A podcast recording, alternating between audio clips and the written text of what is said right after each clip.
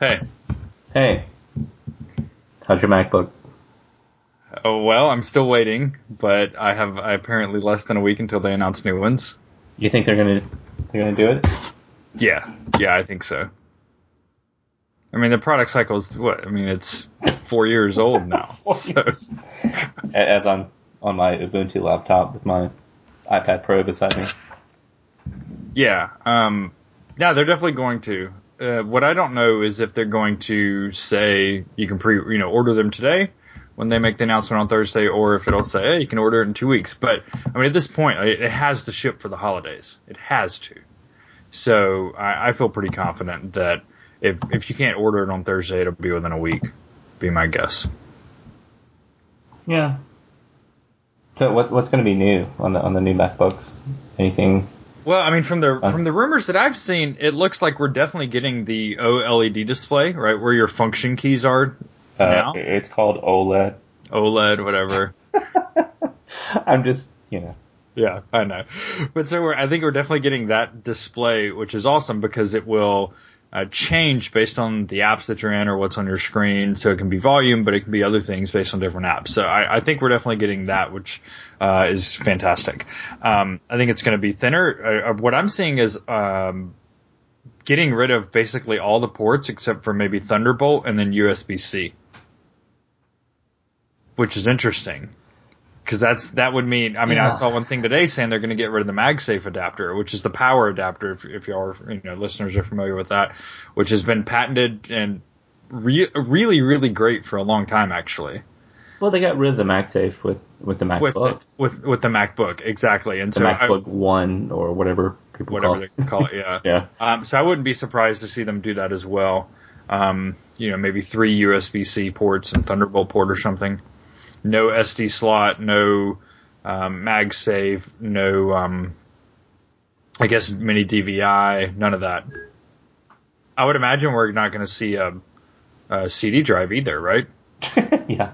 Well, I was hoping for a FireWire connection, you know, because right we had those on our iPods. I mean, I, I get it, and I know that people are going to be upset that there's no HDMI port and there's no you know, Ethernet port and a SD card. the. Yeah, they're really mad about the Ethernet port. Well, yeah, I mean, it's 2016, and you should have that on a on a machine that's called a Pro, right? No. I mean, no, because I mean, if you look at the new Apple TV, right? The, did you get the new one? I, I've got the new Apple TV, and the Wi-Fi on it is faster than the Ethernet port on the Apple TV. So. Yeah. and I'm looking at this Ubuntu laptop so I ordered this. Uh, this is a System 76 laptop, which is um, a company that just builds Ubuntu laptops, which is a, a, form of Linux. And they're very high end. They're kind of like the Mac of, of Linux, if you will. So the, the build quality's not that great, but um, I'm just looking at the ports, and there's an HDMI port, the Kensington lock port, two USB 3s, there's a mic port and a headphone like port, you know, for three and a half audio. Right. And there's a USB on the other side. A uh, I don't even know what that is. And then like a Cat five port, so you can plug in a TV. And then an okay. Ethernet port and a VGA port. And then on the back there's another HDMI port. Wow.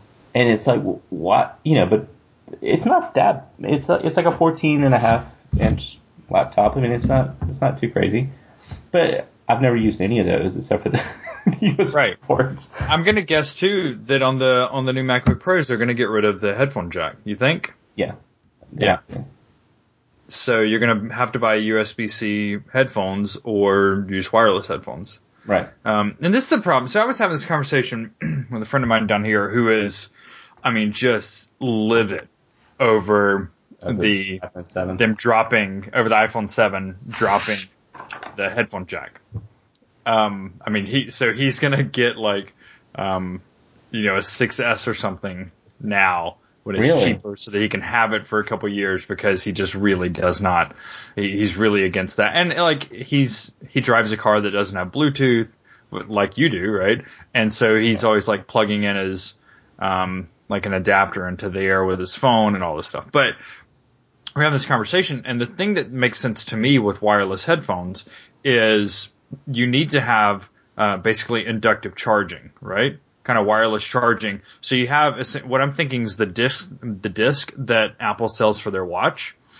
That if you have a disc like that, that you every night you drop your phone on it, you drop your watch on it, you drop your earbuds on it, and they're all wireless and they're all charged when you pick it up in the morning. Yeah, but right? I mean, nobody does that. And then plus, even if you did that, I mean, having gone through Nexus phone, I know it was like a couple years ago, but having gone through Nexus Android phones that use inductive charging, it, it's very slow because, you know, right. based on like contact. Plus, the the devices get really hot, which isn't in itself bad, but it feels like it's bad in the right. in the world where I'm on a plane yesterday back from Las Vegas, and they're like, "Well, we can't have your Samsung Galaxy Note 7." and I heard this like 15 times throughout the day. Right. And they were making these random announcements in the airport and when you get on the airplane of like, you know, you can't bring this phone on. So when you, you know, when you're holding a phone that's like pretty much could, could cause a skin lesion, it's like, do I, do I really want that? You know, so to, to, yeah. to think that that's going to be you know, because it, it generates external heat. And there's no way around that with inductive charging. And I think that's why Apple never went with that. And Google's moved away from it. Like its next, uh, right. Last, so maybe, two Nexuses don't have that. And I guess, so then maybe not inductive, but I mean, we need some sort of wireless charging. Like right? Nikola Tesla, right? Where everything just kind of charges over the air. Yeah, right, exactly. I mean, it's, right? Why can't we do that? I mean, that that to me is is how you're actually going to get people to buy into wireless headphones and wireless earbuds. Yeah, I mean maybe, but I, I think it, it, it's sort of like the idea of people buying phones that only last for a year or two before people get bored with it. Right. Like ten years ago, that would have never been the case. I mean, you know, it's God, 20, 30 years ago. You know, a phone is an appliance. It's like a refrigerator. Right. It's something that you buy once, maybe every 10, 15, 20 years. And, and if you buy a wireless phone in 1995, like, yeah, right. that, that metal antenna that you pull out is going to snap off at some point. but you can still stand close enough to the receiver to make it work. And now we're at the point where like these old mini pocket computers, you know, it's like, oh, the iPhone 7's out or the, you know, the new Samsung's out and I have to rush down to the Verizon store to buy a brand new one like every year, and and that's kind of wearing off. Um, so I think Apple and, yes, and yes. Everybody's kind of at the point now where they realize eh, we're not going to be able to keep doing that. Right, product cycles are definitely lengthening. Yeah, it hits the iPad. Sure. I mean, right. Oh, and the iPad was, I, I think that was kind of shocking for them how that happened with the iPad because they're not an everyday use machine, right? For most people. And, um, and not in the way that they're, not in the way that their phones are. Yeah, well, and, exactly and so they're lasting uh, significantly longer. No, I, I, think you're right that product cycles are lengthening. Though, God, this four year long product cycle for the MacBook Pro is ridiculous. well, I, will tell you what. As, as, someone who works for a company that still uses stuff from the the 20 aughts, including our you know our uh, whole infrastructure of software, not just hardware. Um, you know, there's something special about opening up, um, you know, Outlook 2010 and and having to deal with that. No, there's not. No, there's not. It's fun. It's fun, but no. it it syncs wonderfully to things like iPhones with reminders and you know if you, if you have all the right software in place.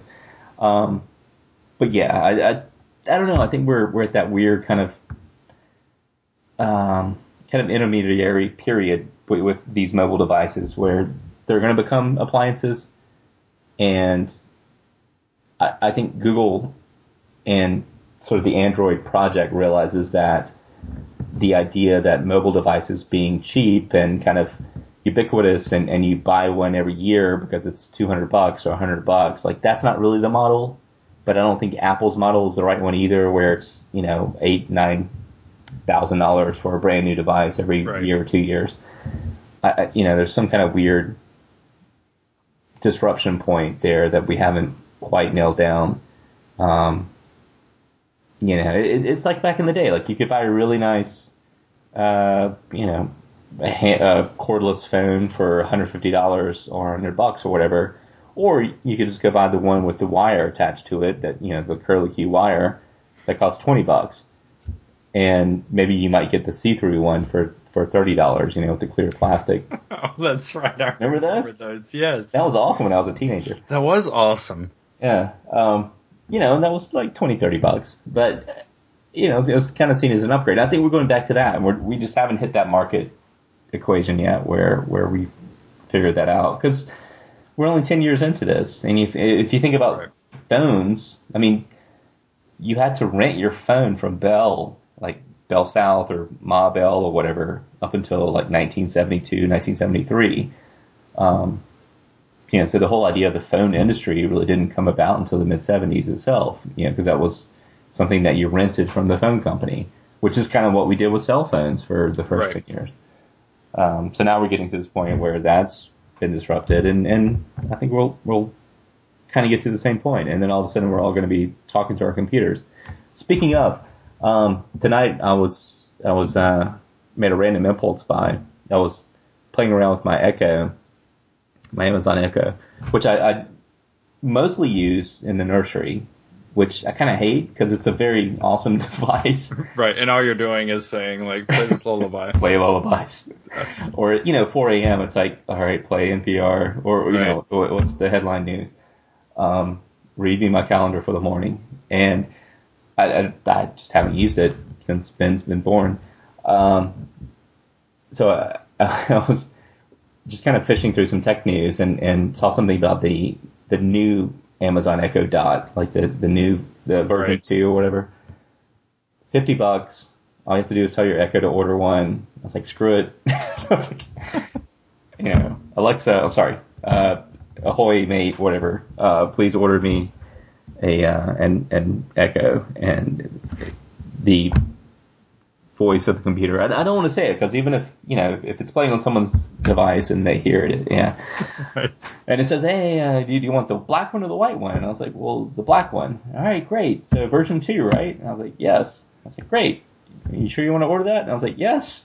and boom, it's done. I was like, "Wow, that's that's kind of cool." But I think that's going to be computing. You know, like we're we're rapidly moving to a point where even like an iPhone is going to be obsolete in five, ten years and you're going to be talking or interacting spatially or some way with, with devices that doesn't involve any kind of touch inputs for, for the majority of people that aren't right. sitting in front of a computer, you know, doing accounting or whatever. Yeah, so I'm wondering, like, do you do you where do you think wearables play into that? I, I think I think that we vastly overplayed like the idea of Google Glass and that, that type of thing. Like, oh yeah, think, absolutely. Yeah. yeah. I mean, even like Microsoft HoloLens and, and all the sort of VR, AR headsets that we have now with the HTC Vive, which is kind of the, the first in class right now, which is really surprising that HTC is yeah kind of conquered this territory at this point. Um, you know, Oculus Rift from Facebook slash Oculus is really kind of taken a back seat and they've fallen way, way, way behind. Uh, Google just came out with Google Daydream, which we're going to get early next year, and that looks really exciting. I've got a, I'm looking at a Google Cardboard right now across the office here at home. Um, my kids love it. It's fantastic. You, you throw any type of phone in there, you, you download some apps from the Google Play Store, and, and boom. I mean, it's it's a fantastic experience. And there's all sorts of really cool games and apps that you can do. Um, but you're holding a piece of cardboard in front of your face. Right. So the real trick is going to be, you know, what something like Magic Leap or, or a company that can transcend this idea of having to put something on your face or on your arms. You know, like I don't want to say it's going to be contact lenses, but you know, we we we dealt with this stuff in the early '90s. I mean, Nintendo had the that VR headset. Do you remember that? Like the I forgot the name of it. There was there was like a Nintendo headset and we could put on and like you wore like boxing gloves and you could you could do the same types of things that we're trying to do now again. Yeah, yeah. Um, yeah, I mean, I guess I'm just thinking like so I got the new Apple Watch. Has yours come in yet? No, I, I actually didn't order it yet. I'm, oh, okay. Been terrible, yeah. Um, because we were like going back and forth, and because yeah. yeah. Yeah, you know how it is when you order something and then it's three to five weeks shipping, and it actually takes three to five weeks.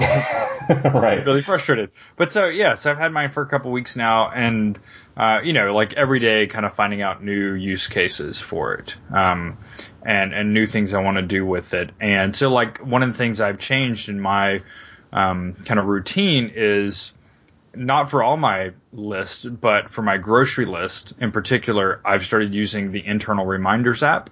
Yeah because I can just, you know, say to my phone uh, or to my watch, you know, add milk to my grocery list, and then it does it, and it's synced with my wife uh, on hers. She can do the same thing with her watch, and then when I'm walking through the store, like I did tonight after work, walking through the store, I can just look at my watch, see what's on my list. You know, check it off, move to the next thing, not have to hold my phone out in my hand while I'm trying to grab groceries, push a cart and all that stuff.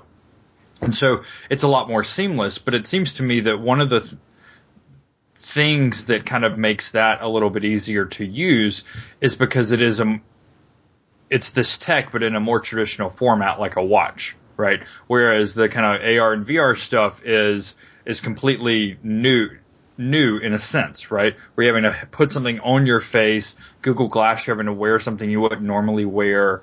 Um, and so I'm wondering, like, if that's what if that's what we might see, a kind of combining, a continued combining of um, kind of traditional things with uh, the new tech. Yeah, yeah. Well, and and I mean, first of all, I do want to talk about the the watch and what you think about that, but I mean, I think it's going to be much. I mean, I, I think that the Star Trek computer is not too far off about right where we're going to be. And, you know, it, it's, it's customized for each person. You know, so Commander Riker has a different experience with the computer than say Captain Picard does because they're two very different people and the computer gets that. And Captain Picard can say, you know, Earl, Earl Grey tea hot and the computer knows exactly what he wants and means by that. And Riker can say, play a trombone jazz. And the computer on the Enterprise knows exactly what type of jazz that Commander Riker wants. Um, and, and, you know, when they bring new people onto the ship, they're always like, well, just use the computer for a little bit and it'll learn what you want.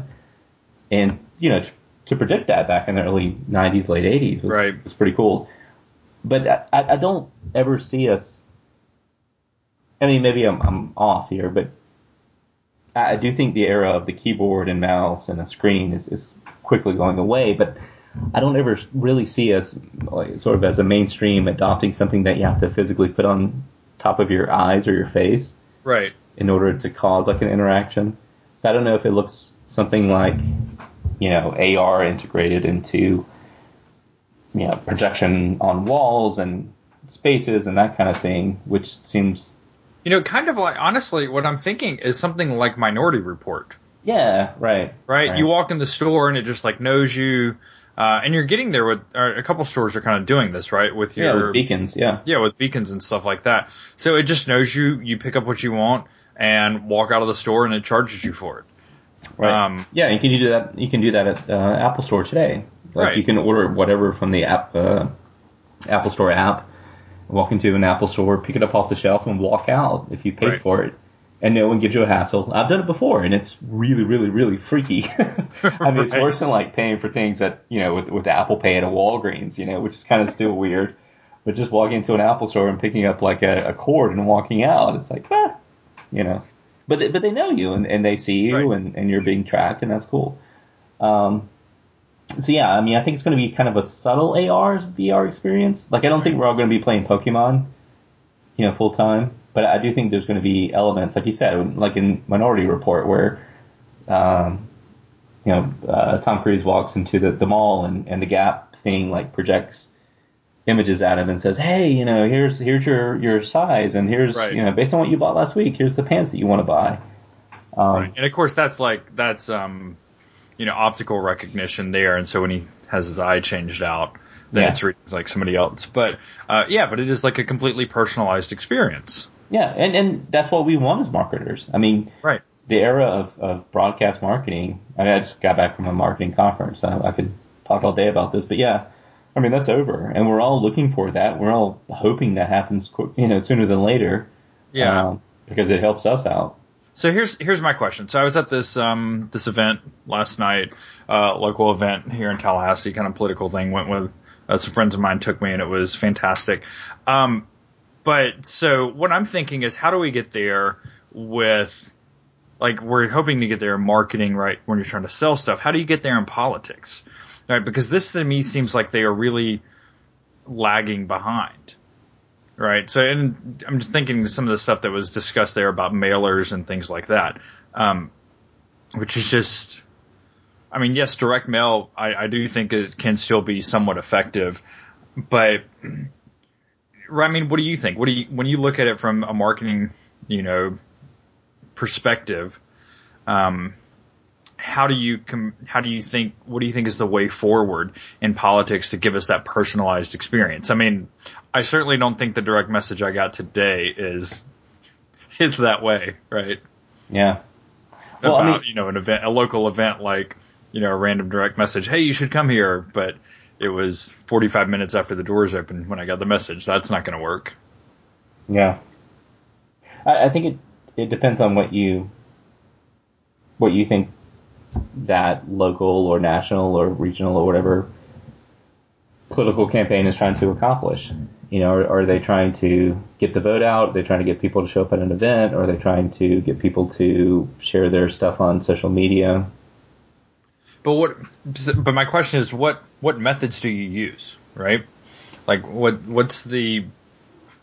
I mean, yeah, it's going to change a little bit, but um, I mean, do you think that the tools exist now to give us that type of experience? Oh, yeah. Or, and, then how how do you actually do it? Because honestly, I mean, I think Obama did a great job. I um, kind of really realizing uh, the power of social media in his first campaign.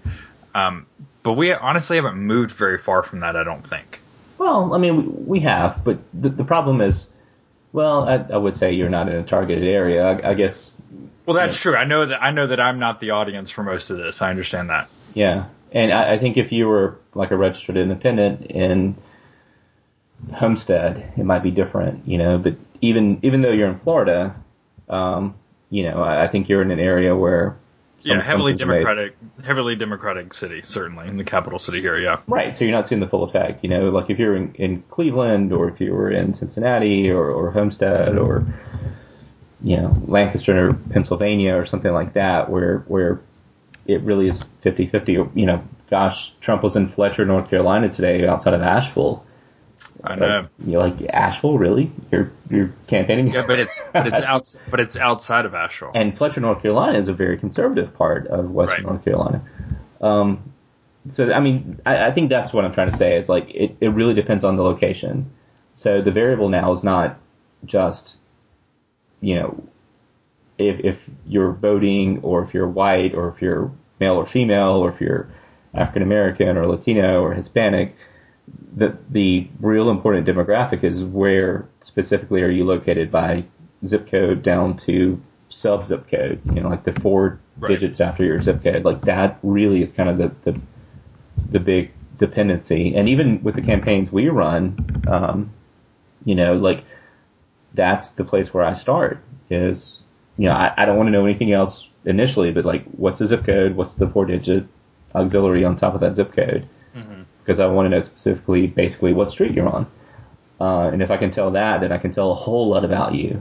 Um, you know, even though I have, I don't know anything else about you, I can tell pretty much your demographic. I can tell your race. I can tell your median income. I can tell how many people are in your household. I can tell whether or not you're you're you know, uh, inclined to do this or that. Um, so I, I, think to go back to your, your question, like, where does that kind of minority report type marketing fit into politics? Like, it really depends on if you're desirable or not. you know, like, are you a deplorable or a desirable or an adorable? Yeah. yeah I mean, honestly, I, and and yeah that's part of the marketing matrix. You know, it's like it's like today. You know, I was working on a on a Google AdWords campaign, and one of the the ways to have a really successful Google AdWords campaign, which if you don't know, is when you search on Google and you see the the paid ads, like people are paying for this, uh, where it says ad beside it. and they're very lucrative and they're great because you can get down to the, the sub, sub zip code uh, for those. So when we do those campaigns, one of the, the main ways to make sure that it's going to work really well is to have what we call negative keywords. So you do just as much much research and work on building a negative keyword list as you do right. your positive keyword list. And the same thing goes for politics. So, you know, when Hillary was talking about deplorables, I mean, she's not Donald Trump has a list of deplorables as well. You know, like he just doesn't call them that, I'm sure, or his campaign right. does. Um, you know, people like you who are not going to, you know, exactly. like, there's no reason in spending our money there. Like, we're, we're not going to sway those people. Same reason Hillary doesn't campaign in Montana or Idaho or something like that. Um, so it's, you know, it, it really depends down to the, the zip code of, of where you are. But how, how does that look with like VR, AR type stuff? I think there's going to be such a I mean, like social media has impacted politics much more than any type of right other marketing. I mean, yes, you know, it, retail, commerce, you know, things like we do, like lending, all that stuff. Like, yes, is very, very much impacted by social media and and the the kind of what we call the, the, the buyer's journey or the customer journey or, you know, whatever, that consumer journey from kind of initial like inquiry to finally making the decision to buy or, or, subscribe to something like that's a whole journey and we like to plot that out and figure out the pain points and alleviate those and that's part of the the modern market mar- yeah. modern marketing matrix but with politics that customer journey is really weird because there are so many variables. So you, you, want to eliminate as many of those as you can and focus on the one thing you, you do know, which happens to be location. Yeah, so so it's interesting. I mean, talking about social media and how it's changed politics, I do think you're right. There was an interesting story um, that was told at this event last night. There's um, there's been a fairly con- contentious uh, race um, for a school superintendent, and um, there was an ad shown uh, a couple weeks ago that a lot of people thought crossed the line and just kind of blew up. I mean, everybody, I mean, everybody knows about the ad, right? That this particular candidate ran. Um, and one of the um, people talking last night said that that ad only aired 12 times, but it was the the social media, you know, um, kind of force behind it that and I so I guess I like kind of counted myself as one of the lucky ones who actually saw it run live. Um, but that that kind of changed it.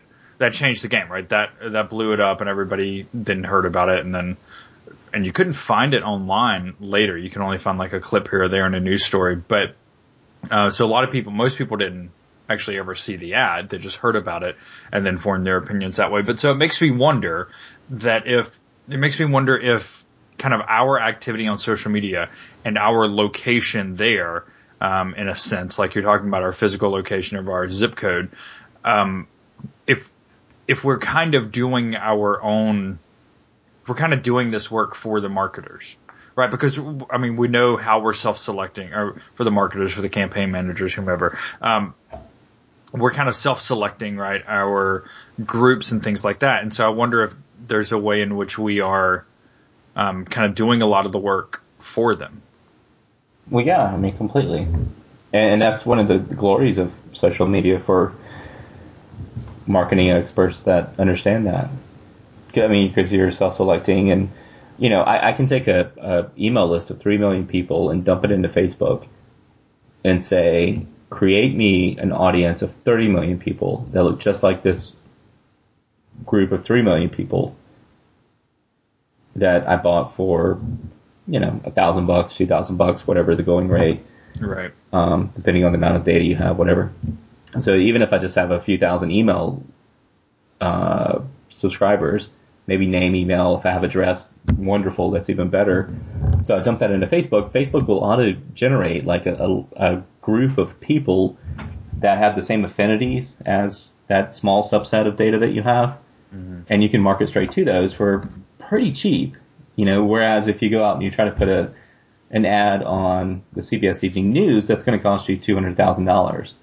Um, but if you, you know, you run that over the course of six weeks, whatever, but if you, you know, buy an ad on Facebook for fifteen thousand dollars or ten thousand dollars or, or two thousand dollars, you can get a pretty good chunk of people who are very specifically, um, you know, sort of targeted to the, the type of data and, and group that you want.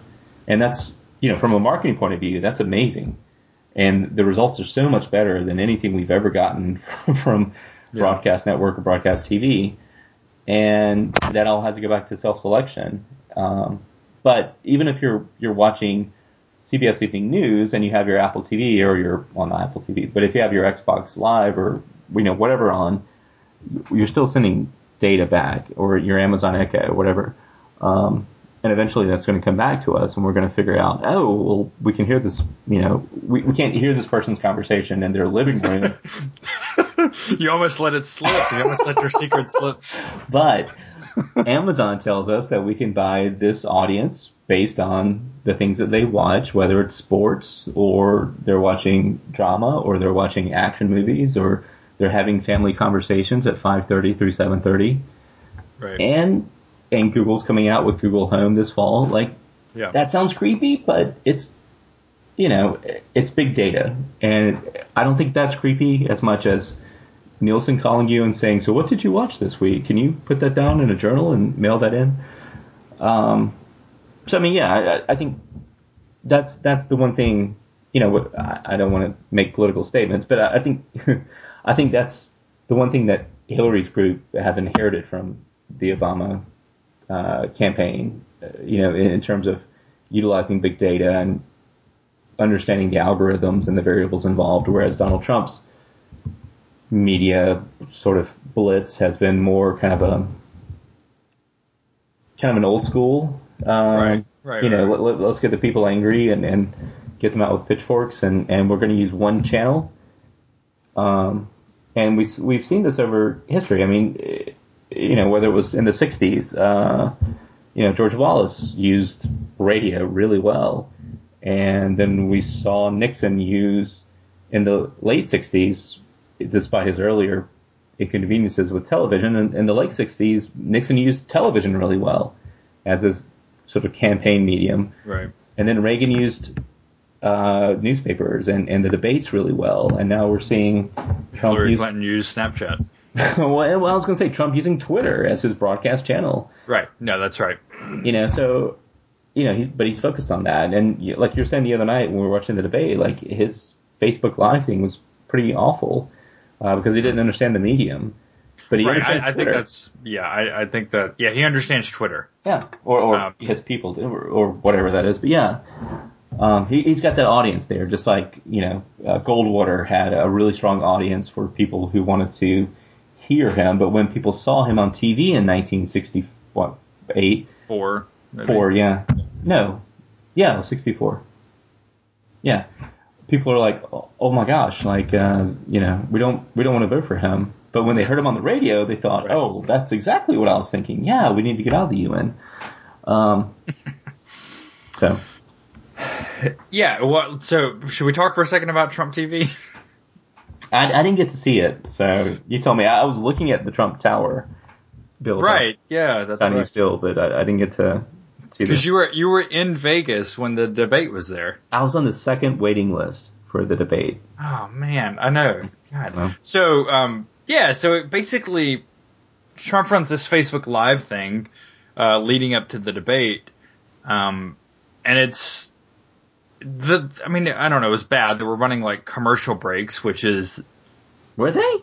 Yeah, commercial breaks. Commercial breaks, and like one was from Ivanka, and I think another there was like an anti-Hillary one or something. But um, but then they had a panel there, just like your broadcast networks do, you know, for their debate pregame show. And so it's like, what do you, you're just trying to take this old thing, this old model, and just plug it into here and broadcast it on your Facebook page, and that's just not going to work. All right, and so the I mean, I, I personally think that whatever iteration it comes in, this Trump TV that everybody is expecting to happen when he loses, um, I don't see any way it's successful. I know that he has, you know, Breitbart guy Bannon now on his uh, staff, um, and I know that people think he's a great TV entertainer. I just don't see any way he actually puts together something successful after this for a couple of reasons. One being that half the country now is vehemently opposed to anything he's going to be involved in. And so it doesn't matter if it's the the apprentice, which I, I always thought was kind of a horrible show. Uh, I mean, I, like I never thought it was worth my time. But um, doesn't matter if it's something like that that did pretty much cut across you know, a lot of these traditional boundaries. Um, I think you already have a built-in segment of the population that is going to not watch it on purpose, um, and then you have this he can't put together a, t- a, a, a, traditional TV channel because of how expensive that is. And we've seen that that's just not worked with Blaze and even Al Jazeera America, right, has had a lot of financial problems and they had a lot more kind of support and backing, I think, than some others did. So he can't do that. So what does he have to do? He has to do something that seems to be internet based. And if it's based on Facebook Live, one, you should know you should never build something on top of somebody else's platform, right? That's not smart. Um, but I think that if that if they go that way for cost reasons, they clearly don't understand those mediums, and so I I, I just don't think it's going to be any good. I think they think they have something, and at most it's going to be a flash in the pan. Why do you think that it takes more than half of America? I mean, forty percent of of the U.S. is going to vote for Trump. Right. If Trump were to launch a TV network that would be successful. I mean, no, I don't. But no, I don't think so because part of the problem too is the way um, these the way packages are set up now through providers, right? So something like Trump TV is going to be in the top tier package. And so, yeah, you'll have some people who are willing to pay for that, but you're going to have a significant portion of the country that's not. And so that already, even of your supporters, that cuts out another, um, a, a, a, huge number of people that could be watching it that could be you know eyeballs for ad you know to bring in ad revenue.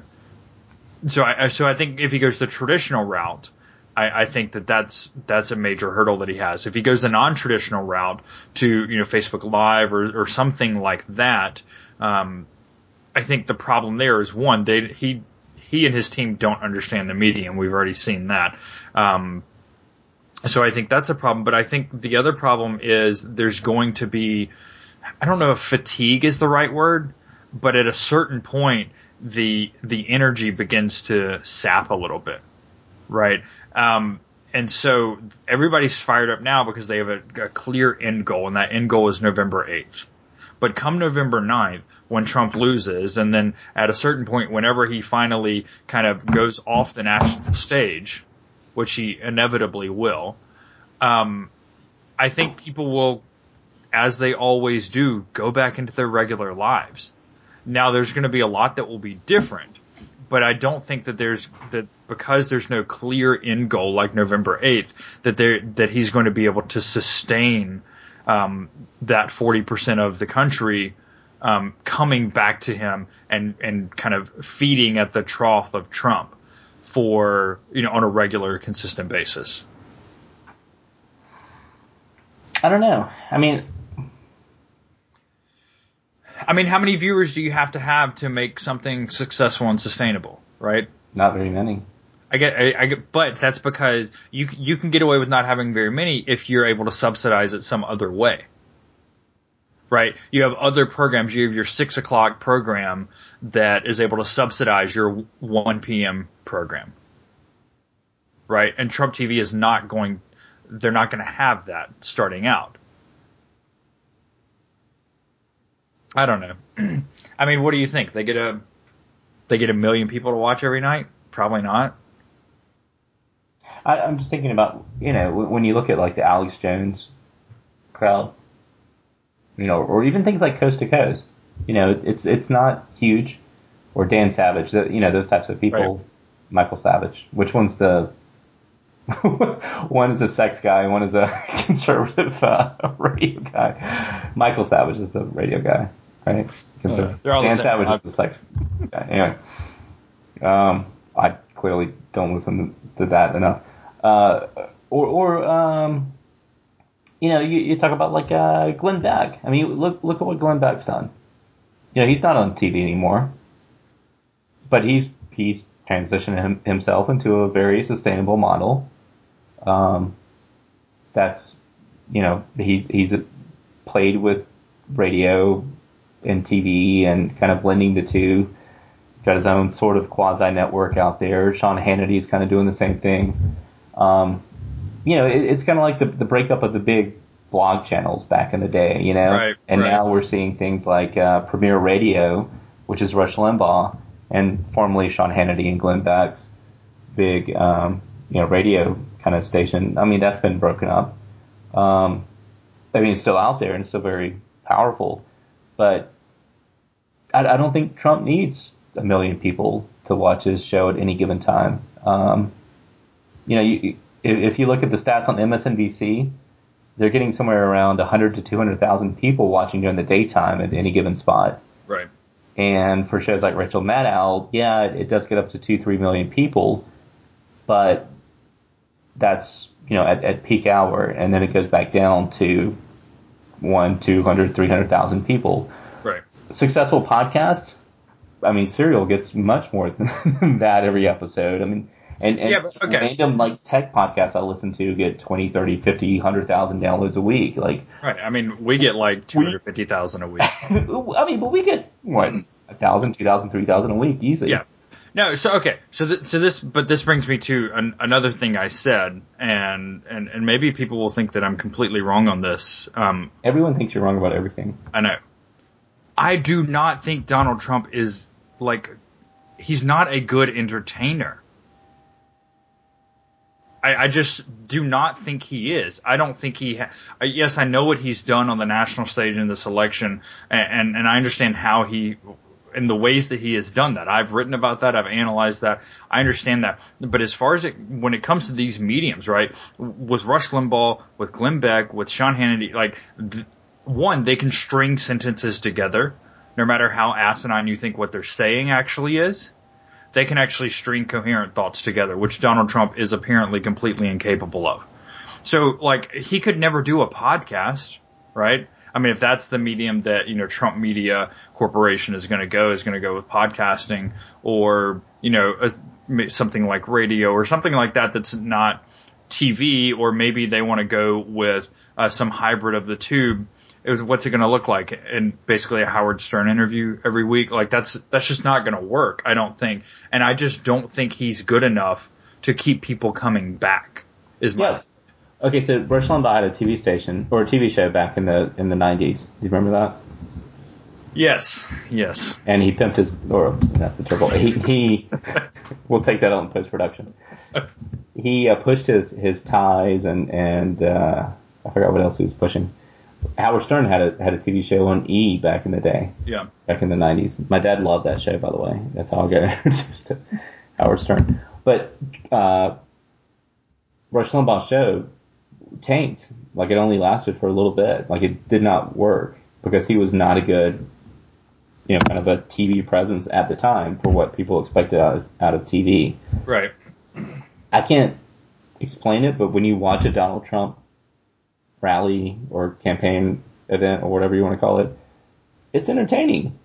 You know, like whether you agree with Is him it? or not. is it though like Yeah. no I I have watched I have watched more than my fair share Terrible. of Donald I'm, Trump I'm not. I'm not saying I agree. he is he's he is not good. He's a horrible public speaker.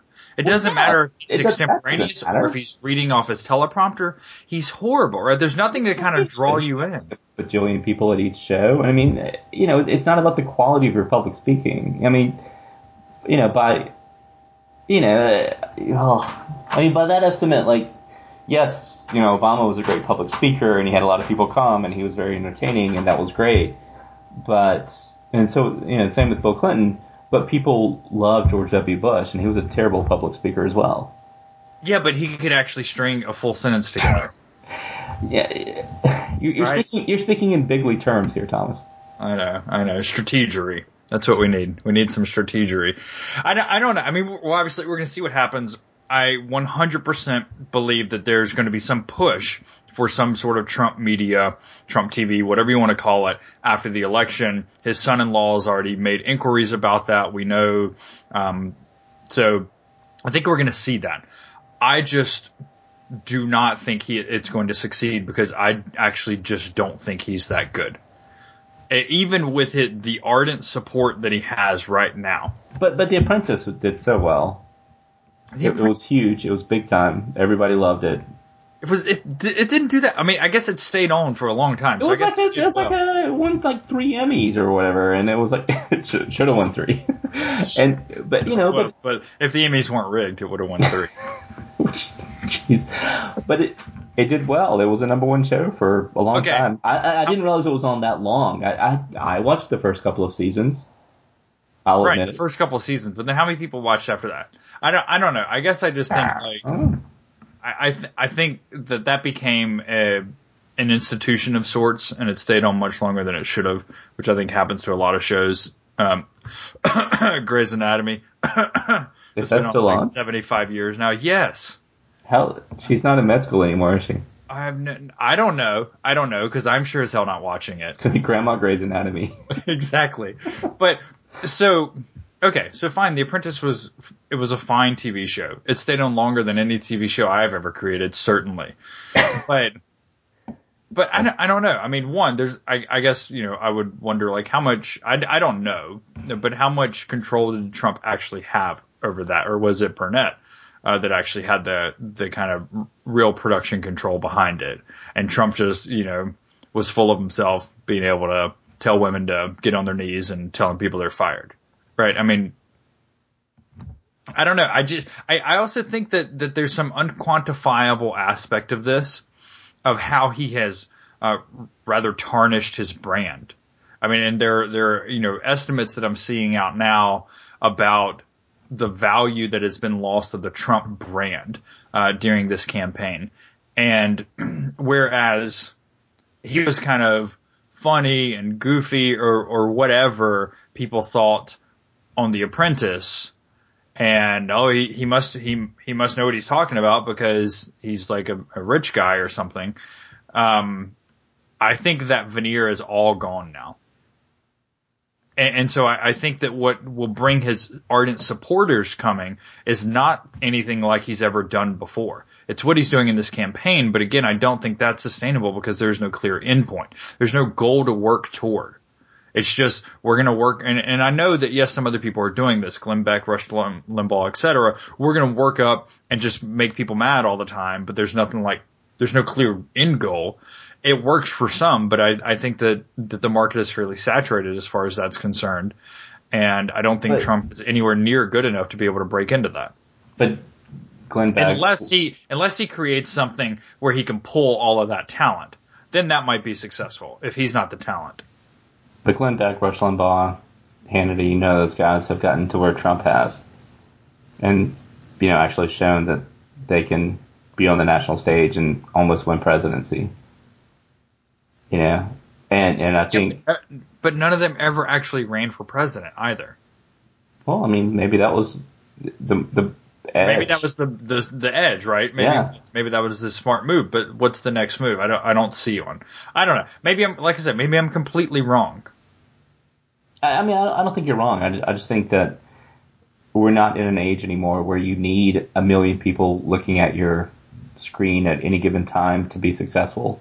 I think Trump will be successful by continuing continuing to leverage the brand and selling steaks and having a university and doing this and doing that, right. having his vodka.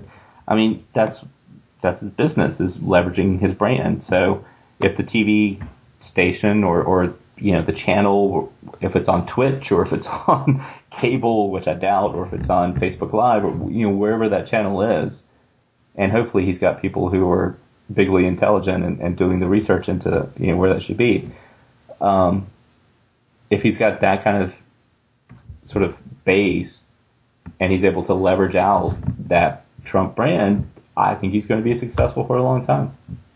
Because clearly he can rally people. I mean, I think if Glenn Beck had run for president or Sean Hannity or any of those guys, they would have been decimated or they would have been defeated, uh, you know, clearly in, in the, uh, in, in the primaries. And I don't think an, I don't think it's an accident or some kind of aberration that, that Trump is where he is. I think there's a lot of people who want someone like him to be their, their leader and their, their, uh, their guidepost as to what you know, a real American should be, and someone who speaks for them, and he's he's a business person, and he does this, and he gets us. It, it's what it's what Ross Perot was tapping into in the early nineties. Right. Yeah, you know, I also think that. Okay, so so by your definition, Trump can be successful with um, a couple hundred thousand ardent supporters, right? Listening to whatever he's doing, watching whatever he's doing. He can make money off of that. He can be sustained that way. but I just don't think that for him that will count as success. No, of course not. I, right. What he's what he's what he has been doing for 30 years is doing everything he can to try to force himself into the public limelight, be it in New York and being on the national stage, right? He's trying to, he forces himself into the public limelight, calls, right, as a spokesperson, you know, disguise, doesn't even disguise himself, just uses a different name as a spokesperson for his company and, you know, is dropping rumors about himself and etc. Okay. Um, because he wants people to he wants people to like him and he wants people to be talking about him. And, and I think that part of what is going to um, hurt him in the Trump media um, campaign that will come after this election is that when he goes down to having a couple hundred thousand people and that's it, and he doesn't have you know these millions of people across the country that want to talk about him anymore because they're mad that he lost or whatever, et cetera, or they just have to get on with their lives. Um, he's not going to be satisfied with that, and that's going to make him make changes that even if he could be successful, you know, in in kind of the small, less than half a million size market, then I, I think he's not going to be happy with that. And he's going to make changes then to try to grow that. And that's where he's going to fail because he'll lose those ardent supporters and he's not actually going to gain anyone beyond that. Yeah, I, I mean, I, I think he's got access to something that will prevent that from happening, and that is his. Oh, let me. Uh, I thought his uh, what's his Twitter account? The real. It's, yeah, real Donald Trump. Donald Trump.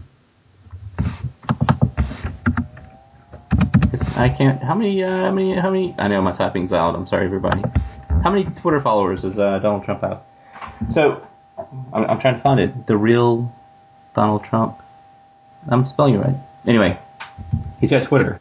I mean, that's his that's his broadcast medium, and he's got a lot of people on there who are. Yeah, you know, he has he has 12.6 million followers. Okay, so Obama has what 70 something. Katy Perry is the the top Twitter follower person. You know, like she's got more Twitter followers than than Jesus. Right. Obama's uh, 78 million. Yeah. Then Bieber, then Taylor Swift, I believe, then Katy Clinton, Perry. Clinton's just under 10 million. Yeah. Yeah. So, uh, it's you know, like it or not, I mean that's that's a pretty sizable. Even if a lot of those are are eggs, that's still a pretty sizable situation, and it's not going to be irrelevant, you know. And he's going to be able to leverage that for a long time, and he's going to be able to leverage this capital that he's built up culturally. Um, I don't I don't think he's going to have to change very much. I think he's going to be him. He's going to go into whatever he creates or whatever has been created. Um, you know, after, after all this stuff that you know this big advertising campaign that they've been working on. Um, and, and I think it's going to be successful because uh, you know he, he's not only got the, the Twitter and the 4chan following, but now he's got 40% of mainstream Americans who kind of say, well, we don't really like you, but we don't like her, so we're going to listen to what you have to say. Yeah. You might be right. We'll see. You might be wrong. I might be crazy but Donald Trump just might be the one we're looking for. Turn out the lights. Don't try to save me. Do you know that song? Uh, yeah, but I can't think of it right, like the name of it. You may be wrong for all I know, but you may be right. Yeah, yeah, yeah. Okay, yeah. You may be wrong, but you... who sang that? I, I can't remember. You want to start the show now? Let's start the show. Yeah, let's start the show now. Yeah. What do you want to talk about? We need to talk about Bob Dylan we didn't really talk about him that much last week. we called the whole show after that. I thought it was ironic. I was trying to be kind of Bob Dylan. I know. I was talking to a guy today, and he was like, "Yeah, I was listening to your show, but I haven't heard anything about Bob Dylan yet." It's like, um, you got the joke. I don't think we actually. I think I was on the pre-show. Yeah, it was. Yeah. Yeah, no, but I was. If let's let's do a couple minutes on him here at the end. Okay. All right. I thought uh, we were just starting the, at the beginning of the show. Record. Yeah. Right. Um, after the that hour long pre-show. Um, so I've been thinking about him winning the uh, Nobel Prize for literature. Right. Obviously, made a lot of people mad. A lot of people in literature mad. Um, a lot of other people mad for different reasons. I thought it was great. I'm a big fan of Bob Dylan. Um, but I've been thinking about his music as kind of in relation to religion, right? And the religious themes that get picked up and was kind of going back and thinking about some stuff and thinking about the, the kind of ebbs and flows as far as religion is concerned over his musical career. And so I went back and listened to basically all of Saved, which came out in what, like 79 or something like that? I think it was, yeah, 79 or 80, 81. Uh, oh, it might have been eight. It was 80. Yeah, so he started performing some of the songs on Saved in '79, but the yeah, album out yeah. in '80. Um, but if you notice, like, so I, will say this: Bob Dylan has one of the best websites of any musician because yeah. all his songs are there and all of his lyrics are there. So he doesn't send you to some ad riddled lyrics site. It's fantastic, and he, they tell you, uh, he tells you when he first played the song, the last time he played the song, how many times he played the song in concerts, and then you can like look at every time it was played. It's a fantastic, fantastic website. But you notice a lot of the songs on Saved, right? So this is kind of like during his evangelical years, he had this um, kind of really strong religious evangelical experience, and you could say that, right?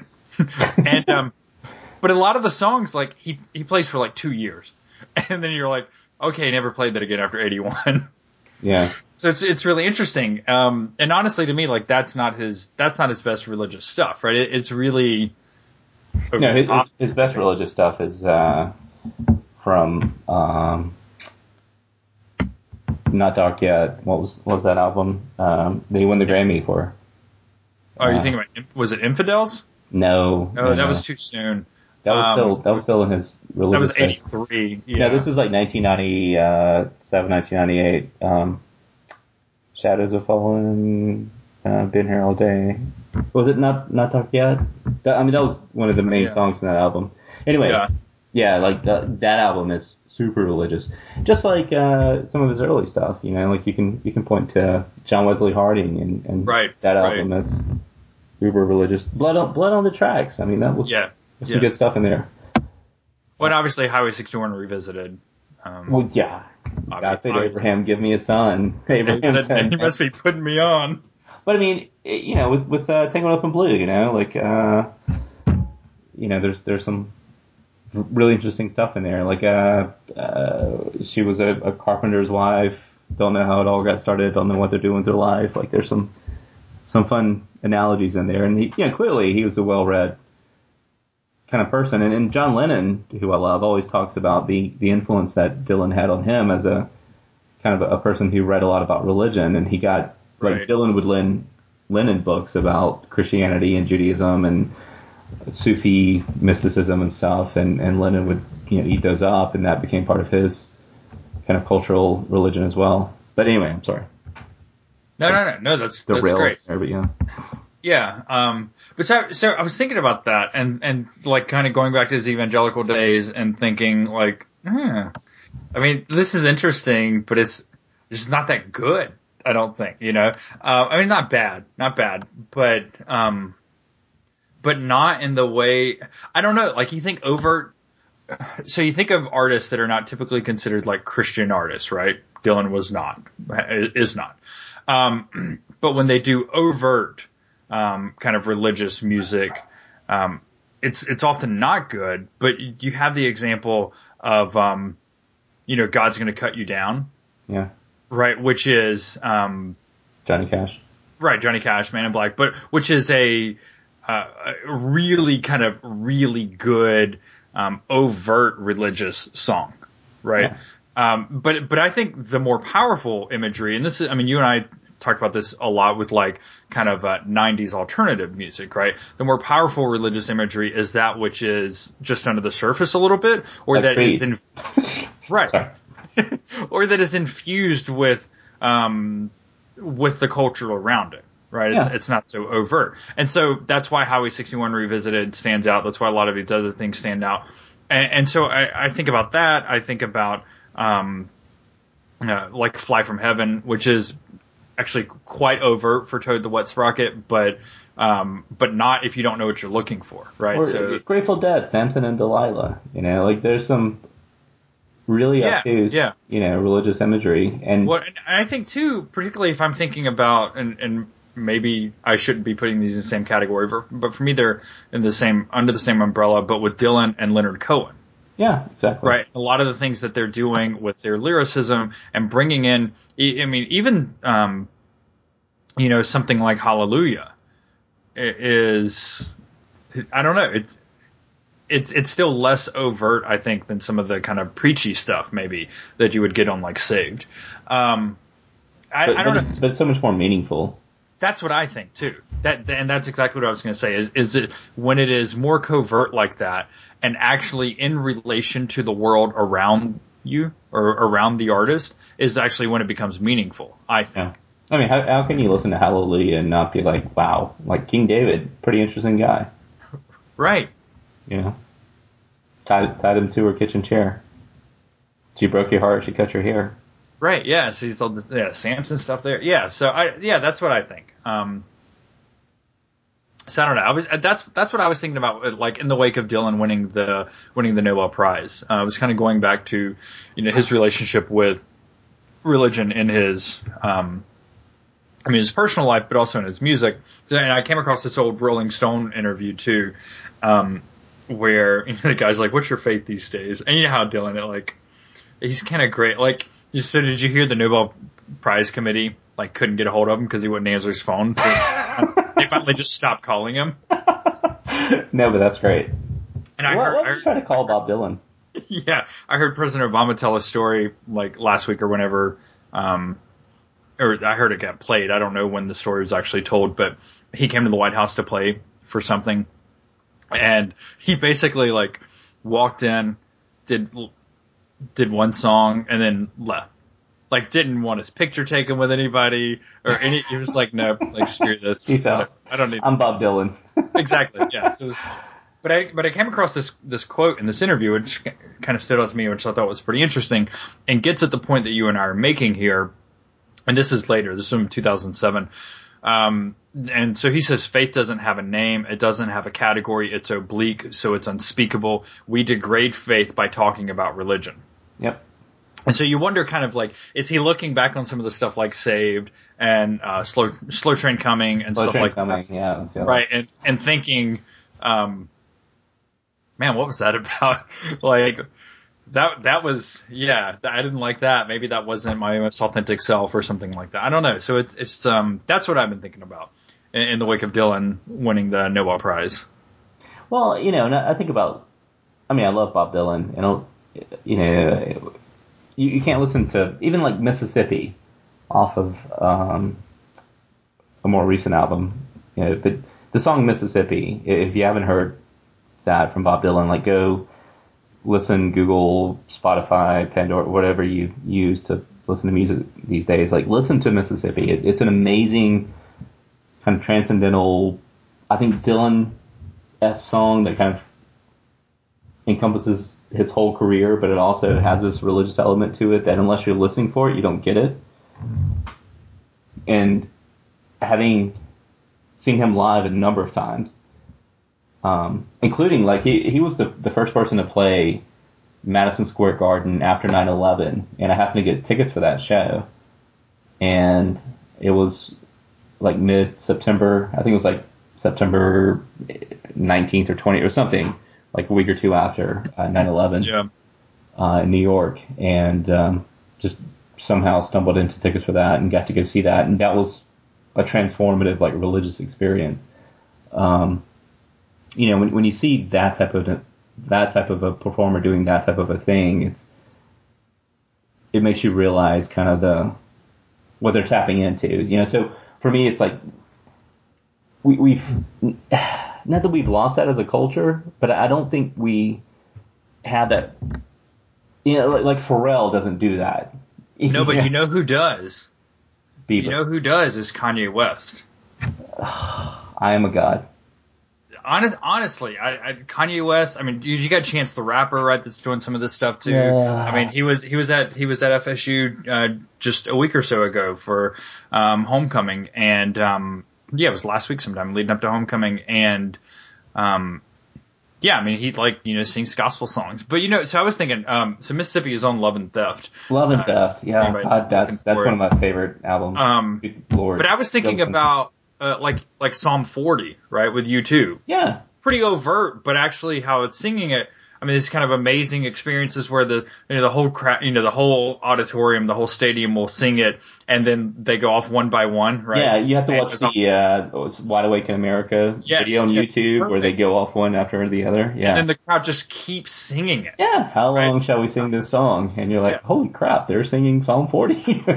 Right. um, or I mean, yeah, U2 is kind of the, the most mainstream, like most overt, Right. you know, Christian band. And, and when you get to, I'm, I've also been to many, many U2 concerts and loved their shows. And, um, you know, that, that meant something else in the 90s than it does now. Like, Yeah. I mean, they kind of sold out, I guess, in the early 2000s. But I, I loved Pop Mart, like that whole late 90s experimental phase. And, and. What, what is it? Zooropa. I Zootopia. Zootopia. Not with the bunny and the fox. Sorry, sorry, Bono. Ah, no, Zooropa. That's an amazing album, and it's Right. very religious. It's overtly religious, and so is uh, Mysterious. I mean, uh, uh, uh, Achtung Baby.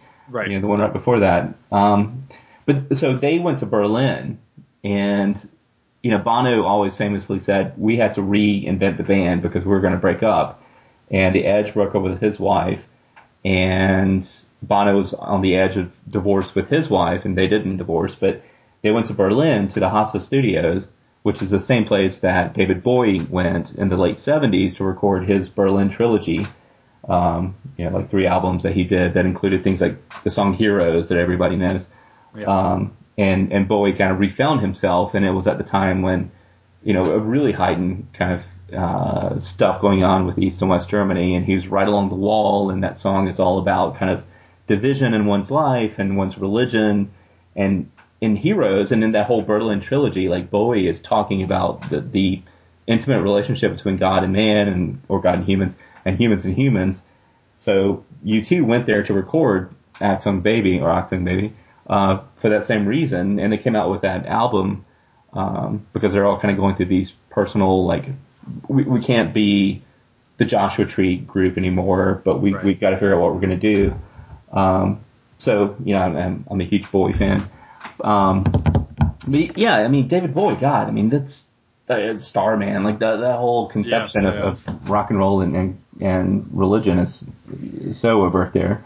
So you don't think we see it anywhere now? Uh, you know, we, you know where else we see it some, and, and maybe not quite as mainstream and completely different uh, genre than Kanye West is Mumford and Sons, right? Mumford and Sons. God, don't say that. don't say that. No. Oh, you you should have said Creed, Thomas. No, No, Mumford and Sons. It, that that is no, no, no, no. Okay, no. but even if you don't want to go as mainstream as Mumford and Sons, you can look at They're- they're not- uh, they're not mainstream. I mean, but there's no like, there's no U2, there's no Bob Dylan, there's no Bowie anymore. You know, and and that's good, and it's bad. You know, but like, I'm 38, and I have no idea what someone who's 28 or 18 is listening to.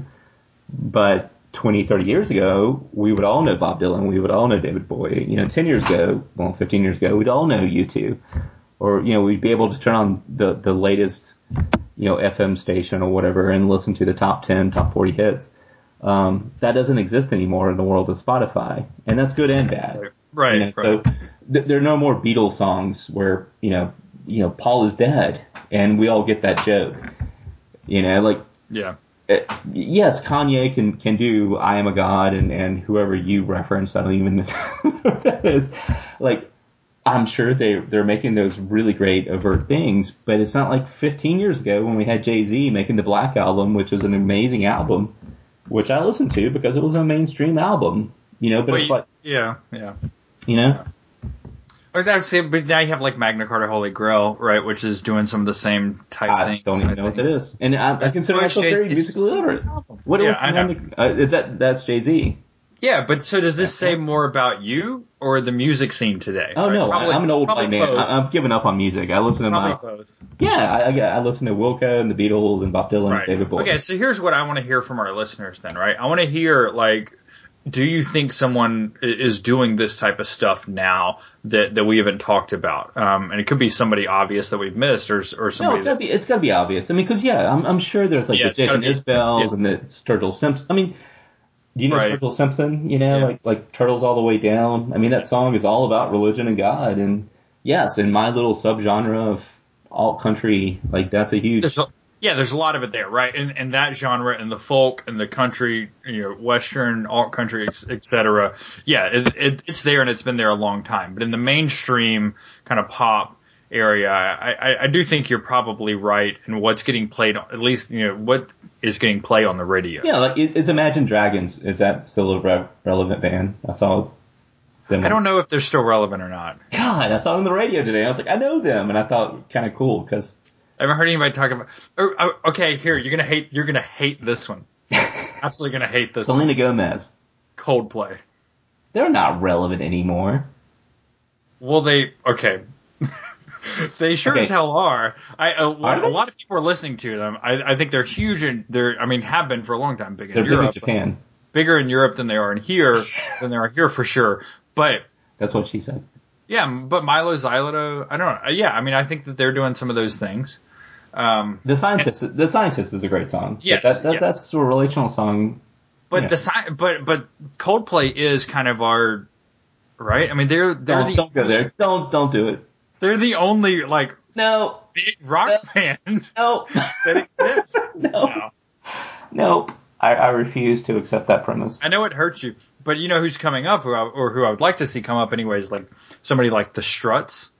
I don't know they're doing much with kind of like the religious imagery, but as far as like a good rock band, I like I like the Struts. But anyway, um, that's what heard, I like. Have you heard of uh, Warpaint out of Great Britain? No, no, no, no. They're uh, all it's an all girl band or female band, and uh, really good. All right, you know, a long time ago on the show, we talked about doing a regular segment on like music and religion, kind of, and we started making a list of things we are going to talk about. And We never as we always do when we say we're going to start. Not talking about Coldplay, Thomas, or Mumford and Sons, or Jason Isbell. yeah, no. Um, so maybe we'll, maybe we'll kind of bring this back in occasionally, but I do want to hear um, if anybody thinks we've we've missed uh, somebody. Um, okay, we're so just we we did U2, Bob Dylan, the Beatles, Bowie, Leonard Cohen. Leonard Cohen. Oh, we did, we just mentioned we didn't talk about a lot, but yeah, Leonard Cohen. Well, yeah. Uh, um, John, John Prine's got some good stuff. Throw away your TV, throw away your paper, go to the country, build your home, eat a lot of peaches, raise them up on Jesus. No, no, raise, raise them. Uh, they, they all found Jesus all, all on their own. Mm-hmm. Um, who else was kind of like a? We're, we're gonna we're gonna get email if, if we don't get like five or six of these. The Stones. Yeah, Beggar's Banquet. Yeah, Babylon, Prodigal right? Son. Or what? Bridges to Babylon. Bridges to Babylon, Prodigal Son, on Beggar's Banquet. Um, I mean, you can't always get what you want. It's right. covertly yeah. religious, yeah. even. Or uh, you can come all over me on on uh, that song on on uh, the the one with the birthday cake. I'm, I'm it's yeah. late. You know, I know. I know. Vegas. This is really. I should know this our listeners don't know this, but this is really late on a Friday night, so this is this is what we're doing. Um, we, okay, we're gonna we're gonna email. Grateful Dead did yes. some overtly religious stuff. Uh, what other major mainstream bands? Prince, yeah. Yes, absolutely. I don't know how we missed Prince. That's a big one. Yes. Um, out there, doing some Jesus stuff. Michael Jackson? No. Madonna, like a Madonna. prayer. Madonna. Yeah, like a virgin. No, like a prayer. Ooh, like a prayer. I'll take you there. You know? Yeah, but also like a virgin. Well, I know. I mean, you want to go that way. I'm talking about Jesus. Yeah. uh, but I mean, but she's had a number of, of run-ins with religion and Christianity, especially. Yes. Yeah, for sure. Uh, you know who I need to think about is uh, if you know that you mentioned Madonna is um I wonder no Lady Gaga. Yeah, I, I haven't listened to her enough, and her her uh, her cover of Bowie songs at the Grammys was so terrible. I, I don't want to listen to. it. Yeah, I mean, I've listened to some of her stuff. I just can't think of anything right now that is um, kind of this covertly religious, like we're talking about there. I mean, she did have "Born That Way," but that's not really religious. That's just kind of like social commentary. Yeah. Um. So. I mean, she, like she's a known quantity, like Marilyn Manson was, but everyone knew like one song. Right. Yeah. Yeah. Um, Nirvana had uh, yes some some fun subversive stuff. Heart shaped box. Yeah. You know, in the video when he's up on the cross. Right. Um. You know, that's how David Bowie's last video, um, which is you should all go watch. Stop what you're doing right now and just Google David Bowie Black Star, which is his last single. And he had one before this called Lazarus from the same his last album uh, came out the, the day he died, uh, and the songs talk like in Lazarus it talks about like him being reborn, and then Black Star talks about the day he died, and that song came out anyway. He uh, intentionally did that, but holy crap! Like that is an amazing video, and the way it ends is completely uh, like either you're like, wow, that's that's incredible religious imagery, or you're like, wow, David Bowie was the Antichrist. so it, it's ten minutes long, but it's yeah. well worth it, and, and it's a great song, and it's done by a jazz group. So I'll put a link in the show notes. But Thomas, go go watch Black Star after we get through with this. Yeah, I'll do that. I haven't seen. You, will become a David Bowie fan after you watch. Well, so okay, I'm I'm I'm a casual David Bowie fan. I'm certainly not the level of David Bowie fan that you are, but it's not because I have anything against Bowie. Well, I mean, right? you know, you know how it he is. He kind of went. He went awry. Jeez, I have a. I'm sorry. I had a birthday with one of my kids, so I'm hitting helium balloons all around me here. Um, he, uh, you know, he, he he had his big thing in the 70s. He had some big hits in the 80s with like the Phil Collins group. Right. And then in the 90s, he kind of went back to where he was in the 70s, but people didn't follow him back. So for me, and like in the early 2000s, he kind of reinvented himself. Then he had a heart attack in 2004 and stopped touring, and then kind of came back in 2010, 2011 with a great album, and then this album came out, and then he died. Uh, but supposedly, I think it's okay. So, so our listeners are going to tell us if we missed anybody big that's doing this type of stuff. Uh, but then I also would be interested to hear, like, you know, maybe what's your favorite um, kind of covert thing like this. Like you you get the reference, but a lot of your friends don't, or, or you think a lot of people don't get the reference. Um, send us those type things as well, uh, because that's right. No, so like Creed songs and no like like Shine Jesus Shine songs. No, no, no. But something like "Fly from Heaven" from Toad the Wet Sprocket. Yeah, right. right. You actually have to know like what's going on in kind of the New Testament and things like that at, at much more, much deeper than a Sunday school level to kind of get what they're doing there. Uh, so something like that, right? So, um, cause I just be interested in, I'm, I'm, I'm going to go ahead and imagine there's a lot that I've not picked up on before that I just didn't know about. So, um, it's yeah. like, like Let Her Cry by Hootie and the Blowfish. Yeah. Just like that. just like that. I, I, like okay, I like Hootie. I, I grew up as a as a Hootie and the Blowfish fan uh, for sure. But but man, Fairweather Johnson was just not that good of an album. I, I like Fairweather of, Johnson better than Cracked Rear View. No, Cracked Rear View was yeah, Cracked Rear View was so much better than Fairweather Johnson. No. old, anyway, old man, old, old man. The I forgot the thing. So I'm I'm here in Columbia, South Carolina, which is you know Hootie and the Blowfish Central. We we still have Hootie and the Blowfish Boulevard and like you know they, they had a, a, successful album, so let's name everything in town after them. Right. We have the uh, the, the Lexington Blowfish uh, baseball team, and it's it's pretty pretty strange. But they went to USC here, so. Right. Well, they were big. I mean, obviously big in the Carolinas. Yeah, I grew up in Charlotte, so yeah. um, definitely grew up as a big as a big Hootie fan. There was the first band uh, I ever saw live at a concert when I was uh, 17 and I That's you know so I had this conversation with people with some people recently and I could not remember the first concert that I saw live. Um so that's interesting. Hootie and the Blowfish was your first concert. Well, they're, they're playing at the uh, Spanish Galleon in Myrtle Beach, which is like a, a bar, and you had to be 21 to get in. And this was the mid 90s, and Sam owned a color printer and scanner at the time because, you know, as I do. Right. So I was able to uh, manipulate some documents um, So I was able to get me and my friends into the Hootie and the Blowfish concert. Cause, eh, but they hadn't broke big yet. Like Cracked Rear View had right. come out, but we all knew about this cool band from Columbia right. that, that was coming down. But then the first real big concert I ever saw, oddly enough, and you're gonna love this, was in Raleigh. And my girlfriend at the time took me up because she had family there, and I was a junior in high school, I guess. And we went to see Hootie and the Blowfish open for Toad the Wet. No, no, we saw Toad the Wet Sprocket over for open Hootie. Hootie and the Blowfish. Yeah, that's fantastic. Yeah, that was 1997 or eight, I think. Oh man, no, so no, the, no, it was, no, it was 1995, 1995. So the biggest one, like, so the the earliest big concert I can remember going to, but I'm sure that I went to more before this. Um, but I'm just not good with these types of memories. Um, is um, I went to see Rod Stewart in concert with my mom, and it was great because I'm a Rod Stewart fan. Okay, so and I will own this uh, about who I but that was but that was like after he had already started doing his like reinvention, which is just more like kind of classics.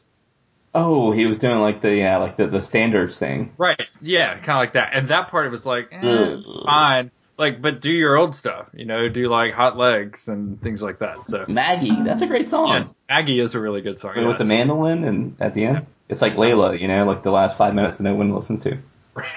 yes. I know exactly what you're talking about. Yeah. yeah. Okay. Pretty all right. Um, we should let's wrap it up here because I think we could just go all night and people will stop listening. It's Friday night. I, my kids are in bed. I got nothing. It's Friday night, so we do have all night to do this. Um, but uh, I will say thanks for listening. As always, uh, you can find us on Twitter. That's where all of our best content is. Um, I'm at Thomas Whitley. Sam is at Sam Harrelson, and you can find more great podcasts at thinking.fm.